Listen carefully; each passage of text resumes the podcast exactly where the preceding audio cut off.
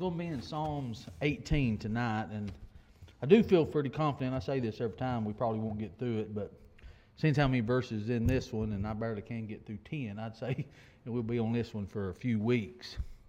Uh, Psalms 18, though, is an interesting psalm. Uh, this is a, a pretty long psalm. There are only three psalms longer uh, in the whole entire collection. That's Psalm 78, Psalms 89, and Psalms uh, 119. Uh, but it does have a title, and I usually don't uh, talk about the titles much, but this one I think is interesting because it does it does tell us a little bit about the author, uh, uh, for certainty anyway, and then it also tells us about the psalm itself. It says to the chief musician, a psalm of David, the servant of the Lord, who spoke to the Lord the words of this song on the day that the Lord delivered him from the hand of all his enemies and from the hand of Saul, and he said. So it goes in and describes this psalm. So it is uh, got David as the author. It does tell us the time. Now, what's interesting about this is this psalm is not exactly identical, but but pretty close to identical as what we see in Second uh, Second Samuel chapter twenty two.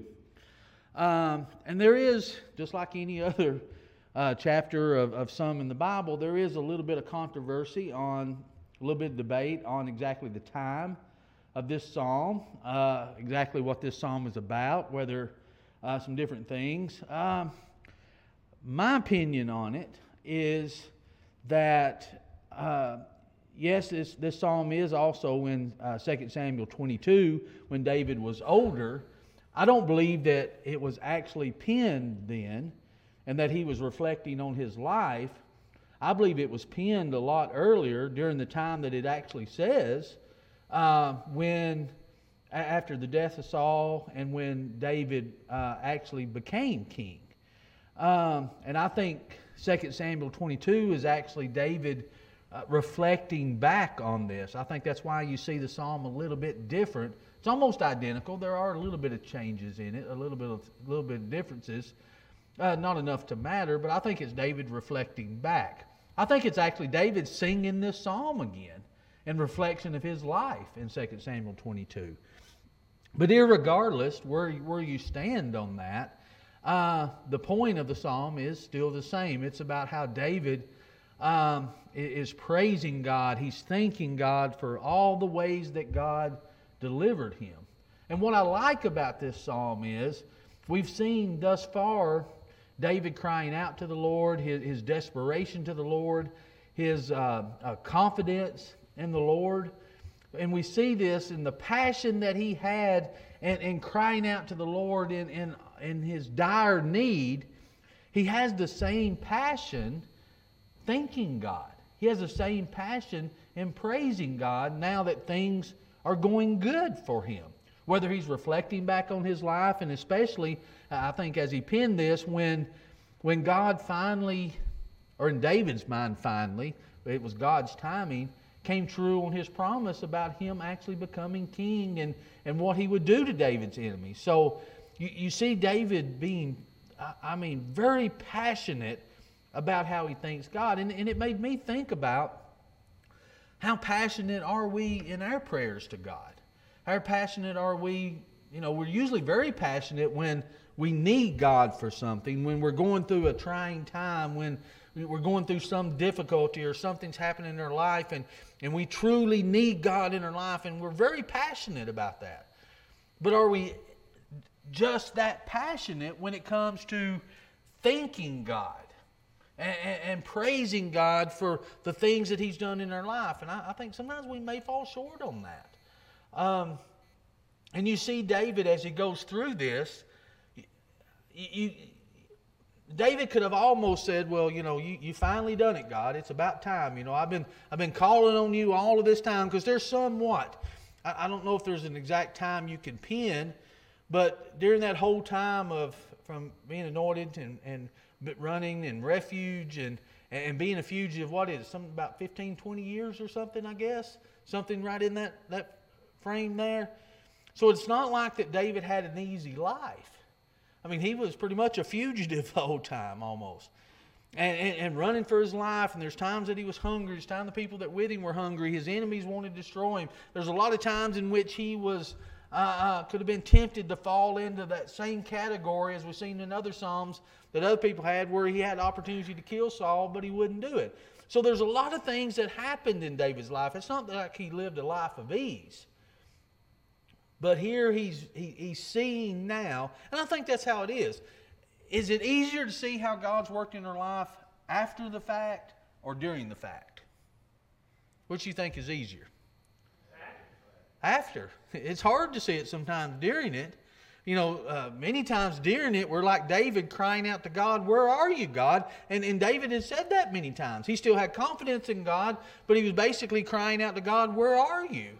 And here he's saying, Here's all the things that you've done for me, and here's how you've done all of these things. I, I think it, it, it's David, when, when that took place with Saul and, and Saul's death, and, and David finally you know, becoming king and doing the things in which God promised him to do in that moment. And also in 2 Samuel 22, I think even reflecting back on that life and, and seeing all that he had came through that God had done for him and, and, and praising him for it. So there's a lot of things I think that we can see in this Psalms that I think that uh, can help us.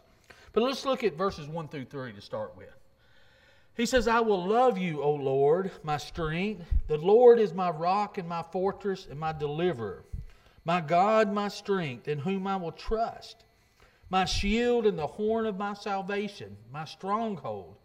I will call upon the Lord, who is worthy to be praised so shall I be saved from my enemies. It's hard for me to read that last part without singing it because we sing that song uh, a lot. I will call upon the Lord. And that's where this comes from.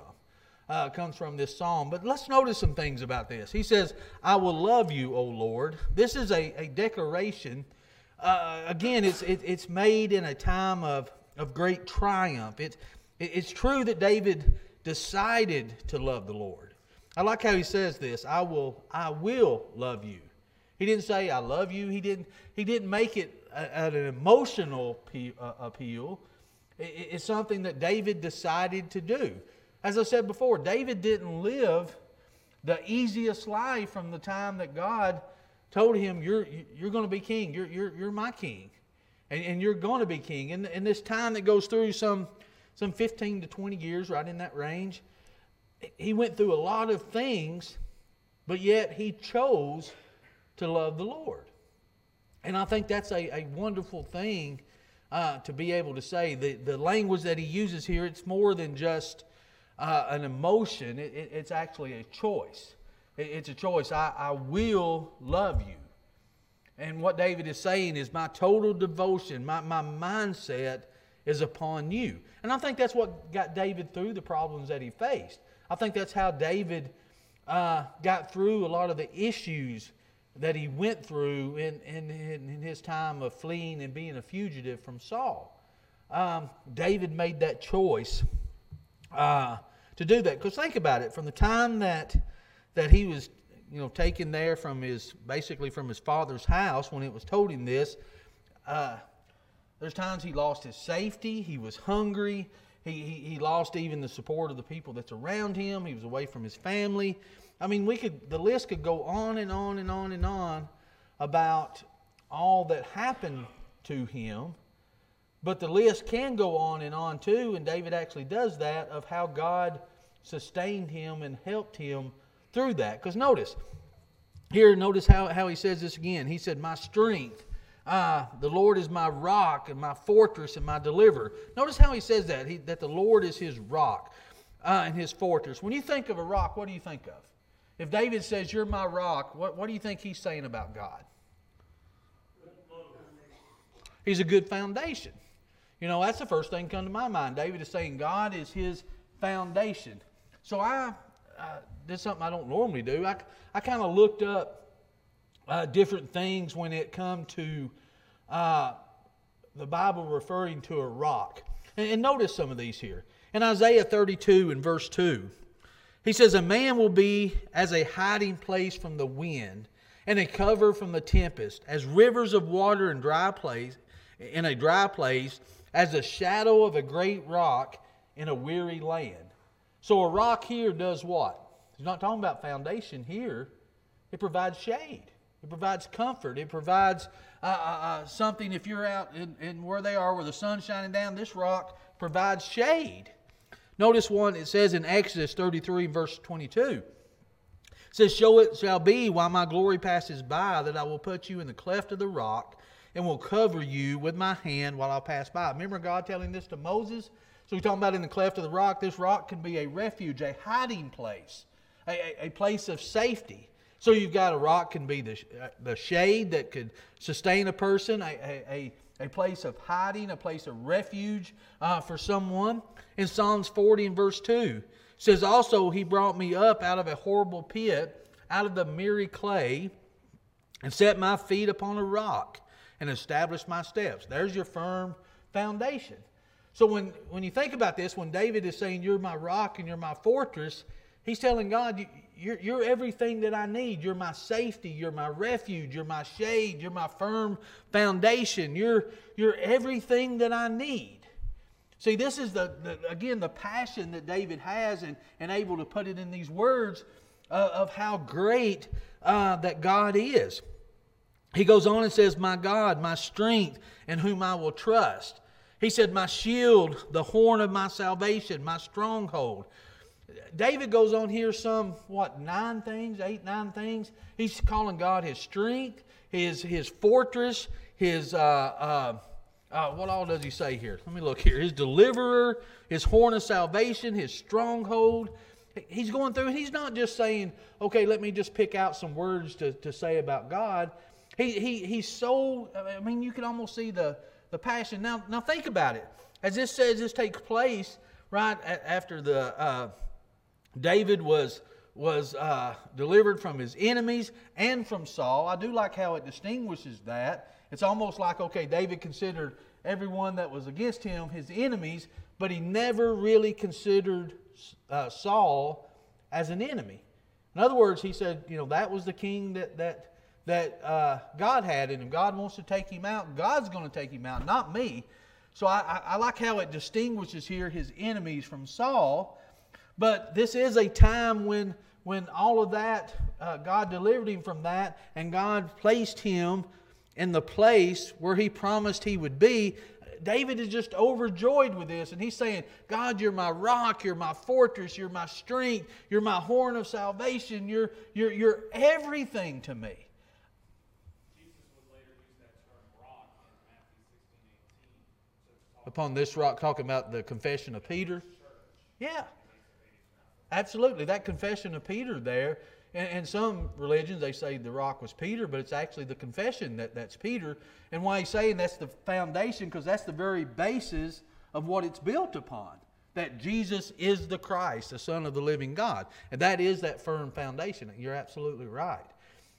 And how David describes this here is just, you know, just think of you're, you're overjoyed with someone Someone has helped you out of a situation that you were just overwhelmed with, that you, you just felt like you would never get out of it. And somebody helped you through that, and you're thanking them from that. Oh, you're just, you're wonderful. You're my salvation. You're everything that, that, that I needed at this time. You're, you're just one. I mean, it's just like David going over and over, expressing his love, his, his thankfulness, his praise for God. And, and that's a wonderful thing to see because he uses the same passion that he had when he was crying out to God and arguing his case with God, and how he, he just felt overwhelmed with his enemies and wanting God to do something. Now he's overjoyed with God did something. And I like how David uh, expresses himself here. It's just like Paul said in Ephesians 6 and 10. He says, Finally, my brethren, be strong in the Lord and in the power of his might. Because David said, My God, my strength, in whom I will trust. David didn't trust just in himself. He trusted in God. Matter of fact, he talks about here a little bit later how God pulls him out of the water, almost like, God, I was drowning, I was overwhelmed, and you pulled me out. I wouldn't have made it if it wasn't for you. And I tell you, that, that's just a, a wonderful attitude to have. If we could, you know, I've looked back on my life, and I'm sure you have too, there's things that I, I couldn't see God working while I was going through it. But I, I can look back and say that that had to be God. That had to be God for all of these things to work out. As Paul said many times about the providence of God, perhaps it was because of this, or perhaps this. David here was, was assured beyond a shadow of a doubt simply because this is what God had promised. Now, it took a little while getting here, but now this promise is being fulfilled. And now he's able to look back and he's able to take a breath and he's actually able to see this being fulfilled. He's actually able to see this coming true. And can you imagine that feeling? Can you imagine the feeling that he had that he don't have to be in hiding anymore? He don't have to run anymore. He don't have to do the things that he was doing anymore because the one that was pursuing him is no longer pursuing him. Now he's got some more task and he discusses this a little bit of now that he is king, you know, to the people because Saul's not there anymore. There's there's some ways in which he has to handle it and how the people uh, have to address it. But again, he says, "I will call upon the Lord, who is worthy to be praised, and so shall I be saved from my enemies." He said, "You're worthy to be praised. You're, you're the one who, who who brings this all about, and I will call upon you." You know, as I was thinking about this, as I really put it, I knew it come from this psalm, but I, I didn't really study the song that we sung, that we sing a lot with this, and, and think about the emotion and the passion and, and, and how sincere David is about it. It almost makes me think about that song a little different now, because David is saying, you know, you're worthy to be praised, and he gives proof of why God is worthy. It, it, it's not about anything else, but about God. Any thoughts thus far? Comments? Nothing? Notice verses uh, 4 through 6. Uh, notice David goes in and he talks about, okay, here's what you are to me, God.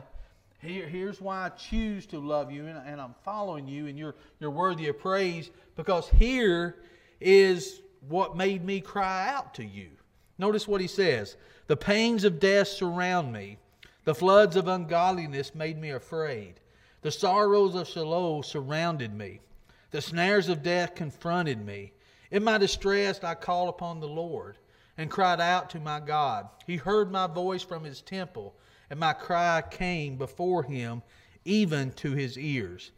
Now he says, The pains of death surround me, and the floods of ungodliness made me afraid. Uh, David here describes two threats. First, the threat of death, and the second, the floods of ungodliness. Now, uh, David, did he face death many times? Yeah. Yeah. And, and he, he knew that God was with him through that. But he also experienced ungodliness with those that are around him from the things in which uh, he was tempted, as he said in other Psalms, that he, he could have went down the same path. He could have done the same thing. He could have took Saul out, and he could have become what Saul was. He could have done all these things, but he's telling God, he said, You kept me from that. You're the one that kept me from, from doing that. You, you, you, you surrounded me. The, the floods of ungodliness, when they made me afraid, you were there. Because there's times that David felt like that's the only one that he could ever trust in. That, that God was going to be the one for him.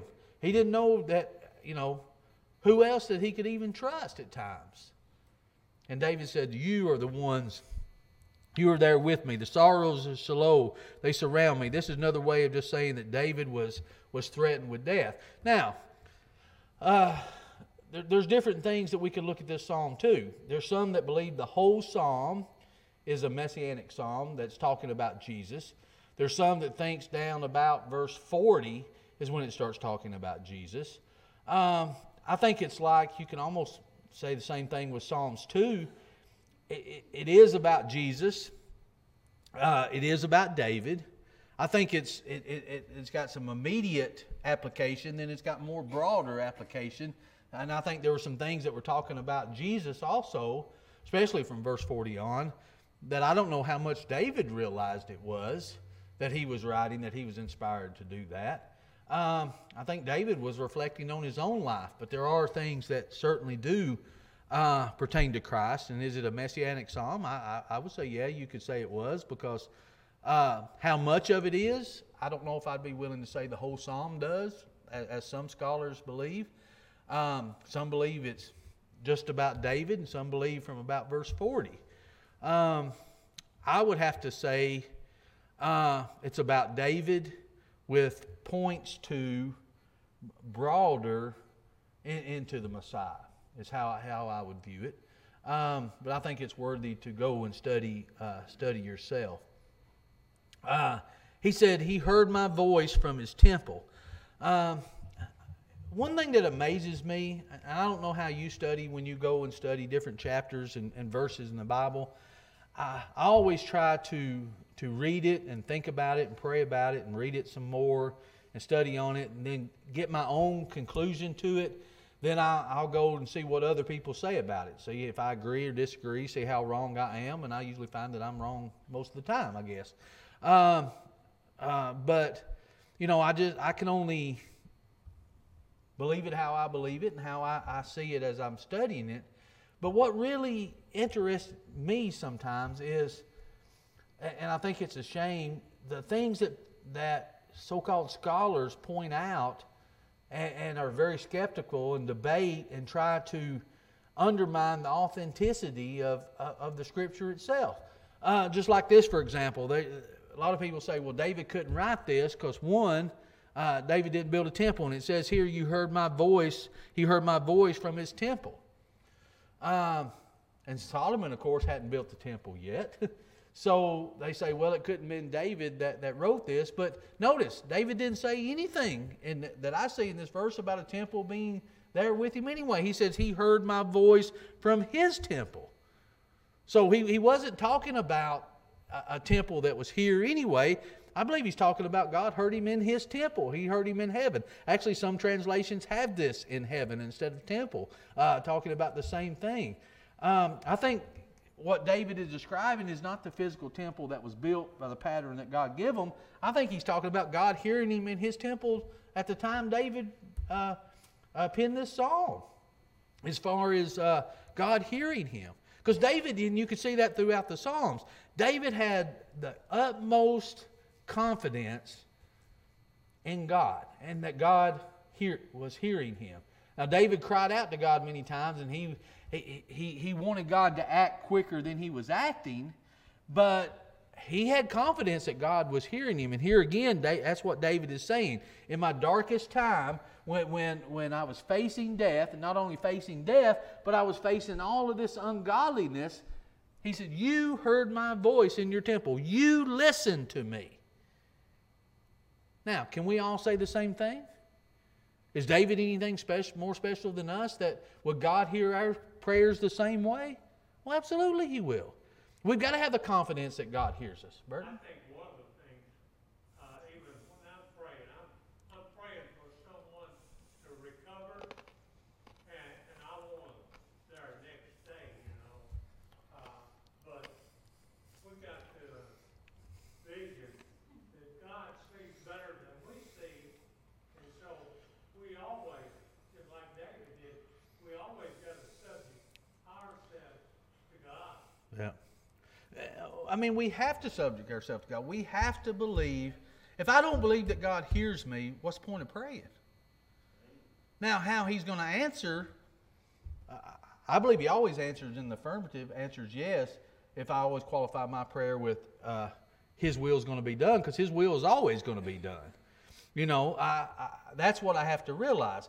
But I, I have to pray knowing and understanding He's listening to me. As his children, that, that's a spiritual blessing. The Bible says that all spiritual blessings are in Christ. That's a spiritual blessing that we have as his children. And if we, we cry out to him, we have to have the confidence that he hears us. And I can make my request to him.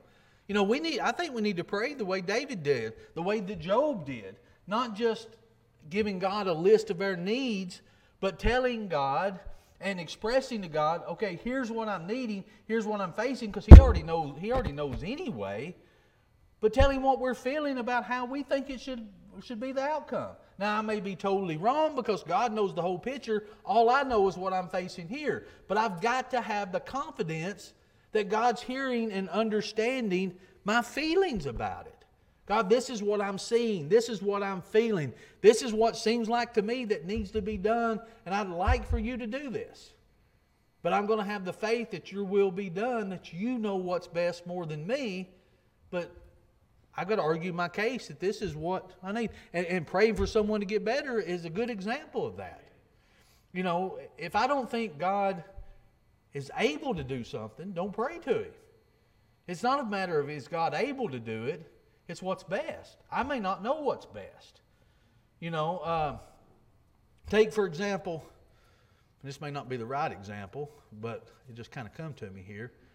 Uh, was it Hezekiah that prayed when he was sick and he got 15 more years? Was it 15 more years that he got, King Hezekiah? Okay, that seems like a good thing. But there's a lot that transpired in that 15 years that wasn't so good. You know, there, there's some things that happened with Manasseh and some different things. I'm not saying God made a mistake and gave it to him, but sometimes what may seem best to us, there may be some other outcomes that come about that may not be best. So God, God knows what's best. But I got to pray with a confidence that He hears me and He knows what my needs and wants and desires are. Every time I think about this, and I'm, I'm sure I've used this example because Tony says I repeat myself some, but uh, I can remember being with an elder one time at the hospital, and, and they were praying for this lady. We were praying for this lady. She wanted uh, him to pray for her, and he did. We got in the elevator, and as soon as the door closed, he said, She'll be dead by morning. And I'm thinking, okay, then why did you pray what you prayed then? If that was what you felt and that's what you believed, then what's the purpose of praying? Now, she very well may could have been. She wasn't. She actually did get better for, at this particular instance. But I, but I just thought something had to happen from the time we said that prayer till the time we walked to the elevator. If that's what you believed when you uttered that prayer, why utter the prayer?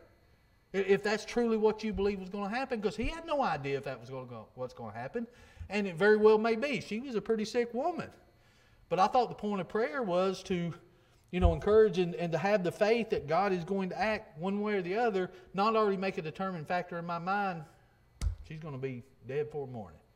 That just devastated me to, to hear that, and I thought, I, what's the purpose of praying if that's truly what we think? If we, we think we don't serve a living God, what's the purpose of praying?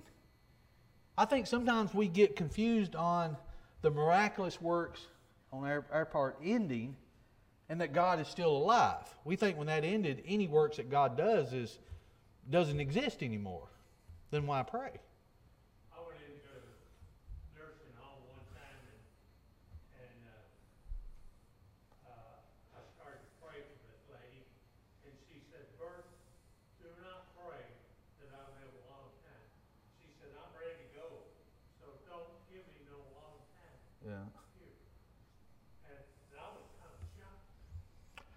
I, have had somebody tell me before, do not pray for me to get better.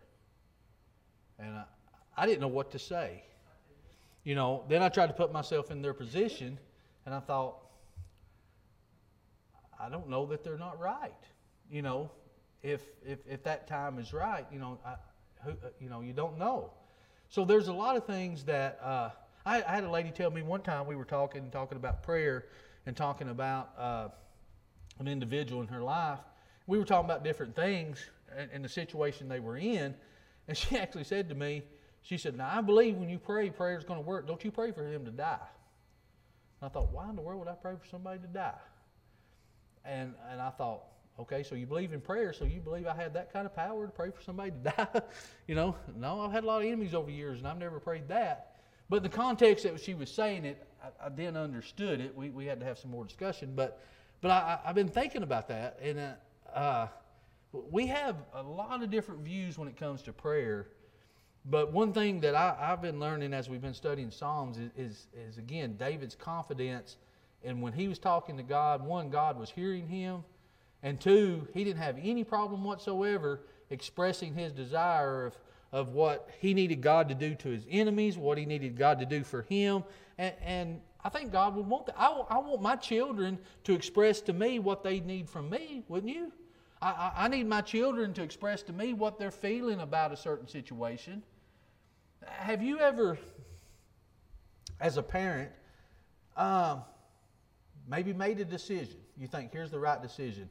And, and you talk more with, with uh, one of your children or something, and as you listen to their point of view of it and uh, how they felt about it, not that you changed your mind that something should be this way or that way, but you did something different because of their feelings and how it turned out.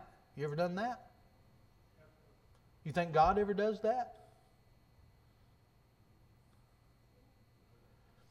Remember uh, uh, Abraham with Sodom? Remember God praying with Sodom, uh, praying about Sodom? Well, what about this God? Well, it's not that God said, "Oh yeah, I'm going to totally just change my my total plan and do this," but He takes his his his children into account. I, I firmly believe that, and He listens to them, and uh, I think that means something. Um, again, if if it doesn't, what's the blessing in prayer that we have? Just to audibly say something? I, see, see, there's got to be there's got to be the blessing in it somewhere. I think the blessing is that He hears, He understands, He, he, he knows our needs and wants before we, we tell Him. Um, do you think there's ever sometimes that He allows things to happen that we pray for that's really that we don't need, but that can teach us a lesson if we got it? You know, there's a lot of times, remember, God said He gave them over to a reprobate mind. You want this to happen? There it is. Be careful what you wish for. you know, be careful what you ask for. He, he did that in, was it uh, 1 Samuel 8 when they said they wanted a king? He said, here's what a king's going to do. And they said, well, we want a king be like the other nations anyway. So God gives them a king, and he, and he in essence says, when this happens, don't come crying to me because I told you this is going to happen. They're going to, you know, take your, you know, all your stuff. They're going to make you servants. They're going to do all this. Well, we want a king anyway. Okay, there you go. You got a king. Now look what's going to happen, and that's exactly what happened. So I think we've got to pray with confidence uh, and understand that God is still at work. He works differently today. He works through a lot of different ways, but. Uh, I mean, we, we can't say that God doesn't work or, or what's the point of prayer. And I think David had that kind of confidence. Any other thoughts before we move on? Where are we at? Verse 7 through 15? Is that where we're at? I think that's where we're at, yeah. It says, Then the earth shook and trembled. Here's how David now starts. He, he started out by praising God. Now he is. Uh, now he was talking about the situations he was in when God delivered him. Now he goes in and talks about this is how God did it.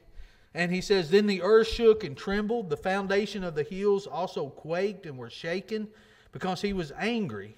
Smoke went up from his nostrils and de- devouring fire from his mouth. Coals were kindled by it. He bowed the heavens also and came down with darkness under his feet.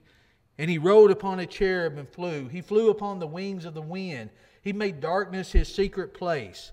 His canopy around him was dark waters and thick clouds of the sky from the brightness before him. His thick clouds passed with uh, hailstones and coals of fire. The Lord thundered from heaven, and the Most High uttered his voice. Hailstones and coals of fire. He sent out his arrows and scattered the foe, lightning in abundance, and he, he vanquished them. Then the channels of the sea were seen. The foundation of the world were uncovered at your rebuke. O Lord, at the blast of the breath of your nostrils. Well, that's an awesome sight, isn't it? I mean, notice how David describes that. He, he's describing, oh, looking at this time that God delivered him from all the things that he was in. He's describing, okay, when God decides to do something, heaven and earth is moving when he does it. There's not going to be any doubt that it's God that's doing it. And all these, these things that he describes uh, is just. Can you imagine seeing this sight? Now, you may ask, is that exactly how God did it? I don't know if God, if David's seen things this way or not. There's probably things he attributed to God, but I think he's describing in a way which he's saying he knows beyond a shadow of a doubt that it was God who did it, and not only David, but his enemies knew. His enemies knew that this is how God operates. That when God's behind you, it's like a storm is coming. you better be ready. And if you're an enemy of his children, you're an enemy of God. And this is what takes place when it's that. And, and we see a lot of instances in Scripture where God leaves no doubt that it was him. You know, there's he, he goes beyond what you think he's going to do, far beyond to where there's no doubt that it's him doing it. And I think this is the way in which uh, David is, is describing it here. He's describing how awesome God's power is. There's no power like it. I do think it's interesting. I did read uh, one instance where a, a gentleman said, you know, when we think of today, if we were to think of something that has awesome power, what would we think of? What could bring the most destruction and power that you can think of? A nuclear weapon, right? So when we think, you know, it's almost like God came in like a nuclear weapon. It just mowed everything down. But David couldn't reference that, could he? So what's the most powerful thing that you can think of uh, that David could think of? Yeah, a storm, natural disasters. You know, there's, there's nothing that can, can beat, no matter what it is, nothing can beat the power uh, uh of, you know, earthquake, wind, and all, all of these things, that, you know, this storm that's coming. And, and that's how he's describing God. You know, there, there's no doubt when he, when he comes and delivers his people and, and, and takes vengeance with his enemies, there's no doubt it's God. And I think that's how David, again, is describing this. Uh, one writer said this When a monarch is angry and prepares for war, his whole kingdom is instantly in commotion. Universal nature is here represented as feeling the effects of its sovereign's displeasure, and all the visible elements are uh, disordered. In other words, when it, it comes time for him to do something, he does it. And he does it beyond a, a shadow of a doubt.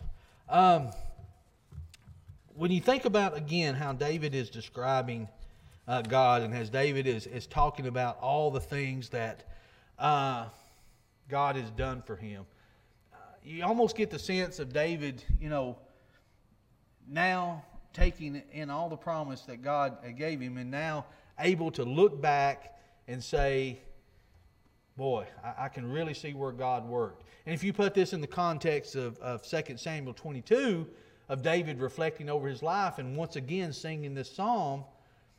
I mean, I think it's a wonderful thing when you sing, you can sing a psalm in the victory of, of, of battle, and, and, it's still on David's lips at an old age when one of the last things almost that he penned was this song, the same song. He's still singing it, it's still on his lips about how wonderful God is. Uh, a lot of times when we uh, get in a situation of victory, it's almost a time of mourning and despair from us because we look at, at how hard it was and all the things that we went through to get to that point. David's not doing that. David's looking at how great and wonderful God was through it all. He's not begrudging God that he spent all of this time as a fugitive, running from Saul, starving sometimes, being in all this kind of despair. He talks about this kind of despair. He said, Yeah, I went through this, but look what you did, God. It's almost like he's saying the same thing that Joseph said. All this, other people thought it was for my harm, but God meant it for my good. It's almost the same thing David is saying, isn't it? Look at all that I went through, but look where it got me to in this place. Again, David still wasn't a perfect person in the sense of sinless, but his heart was in the right place, and he was willing, when he did stumble and fall, when he did sin, that repentance was always there. And that really told you and showed us about his connection uh, that he had with God. Uh, let's look at, we got a little bit of time, 16 through 19. Said, He sent from above, He took me, He drew me out of many waters, He delivered me from my strong enemy, from those who hated me, for they were too strong for me. They, they confronted me in the day of my calamity, but the Lord was my support. He also brought uh, me out into a broad place. He delivered me because he delighted in me. Now, I think this is, we almost read this and say, you can almost look and see where David may actually say, you know, God, God did this because God said, you know, David's a pretty pretty amazing person. It's almost like David saying, I'm pretty great. And this is why God, just because I am great, look what God did for me. Because he delighted in me. But here's the thing God delights in all of his children. That, that's, that's what David is saying. David's not getting arrogant and boastful of himself, I don't believe. He's saying God did this because he delights in me. He delights in his children. What did he do? He, he brought him out of many waters. He delivered him from a strong enemy. When David said, You know, they could overtake me, they were too strong for me. I couldn't do it. But he not only delivered him, he put him in a good place. It's not like God said, Okay, you're on your own now. I got you out of this mess. Now get out of this. He, he brought him to a good place, is what David's saying. So David is looking back and saying, Boy, I went through some hard times, but who was with me the whole time? You were. This is what you did. I didn't do this. You did it. I, I couldn't confront my enemies. I, I, couldn't overcome them. They could overcome me. But this is what you did for me.